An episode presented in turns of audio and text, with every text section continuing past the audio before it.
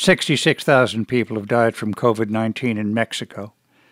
Health officials there say that ailments like diabetes, hypertension, and obesity make the virus especially deadly. Junk food and sugary drinks can dominate many Mexican diets, and as James Frederick reports, the pandemic has led to a new urgency to try to change that. Picture this you're 17, you walk into your local corner store, grab some Cheetos, maybe a Coke. But soon, in two Mexican states, here's the answer you'll get Joven, disculpe, pero este producto no se lo puedo vender. Sorry, I can't sell you that stuff without a parent, just like alcohol and cigarettes. Under new laws in Oaxaca and Tabasco states, no one under 18 will be able to buy junk food or sugary drinks. Lawmaker Magali Lopez spearheaded the ban with a bill she got through the Oaxaca State Congress. It's awaiting the governor's signature. She says, I know it sounds drastic, but it was necessary to take action now. Oaxaca is Mexico's epicenter of childhood obesity, and Mexico ranks number one for obesity in the world. At least a dozen other states have similar bans in the works, but there's pushback from people like Cuauhtemoc Rivera, the president of a group that lobbies on behalf of small businesses. He says formal businesses will just move to street vendors who will sell this stuff to kids with little oversight. And Rivera says the pandemic has already crushed thousands of small businesses. Restrictions on chips and soda, shops' best selling products, will be devastating. And not just for shop owners.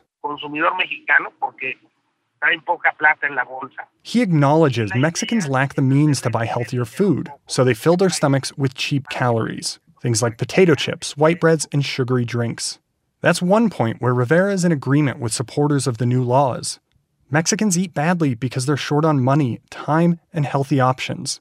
But that's not the whole picture, says Ana Larrañaga, who lobbies for health oriented public policy. For many years, the government allowed self regulation from the industry or very weak nutrition standards. She notes that a former president, Vicente Fox, once served as CEO of Coca Cola Mexico. Later, Coca Cola tried to buy goodwill with a school fitness program, now widely seen as a failure. Things began to change in 2014 when the government imposed a tax on sugary drinks.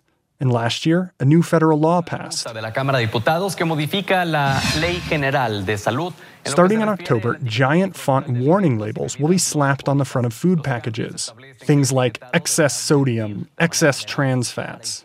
The new law will also ban advertising unhealthy foods to children. The main Coca Cola distributor here has filed a legal challenge. I asked kids in Mexico City how they'd feel if their state also banned junk food sales to minors.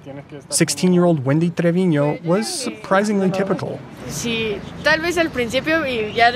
Yeah, I'd be frustrated at first if I couldn't buy a Coke, she says, but I'd adapt and maybe I'd go for a piece of fruit instead. I reached 17 year old Daniela Santiago in Natividad, a small town in the highlands of Oaxaca the state that first passed the ban. She explains how when new stores appeared in town selling processed foods, it was supposedly a sign of progress. But to counter the health impact, an NGO is now giving them nutrition courses. That's how Daniela learned about diabetes, hypertension, and all the ailments associated with a poor diet. Now, Daniela says she's happy to stick to the traditional meals her family prepares at home. What Oaxacans ate before junk food and sodas sparked the obesity epidemic that's now proving so deadly. For NPR News, I'm James Frederick in Mexico City.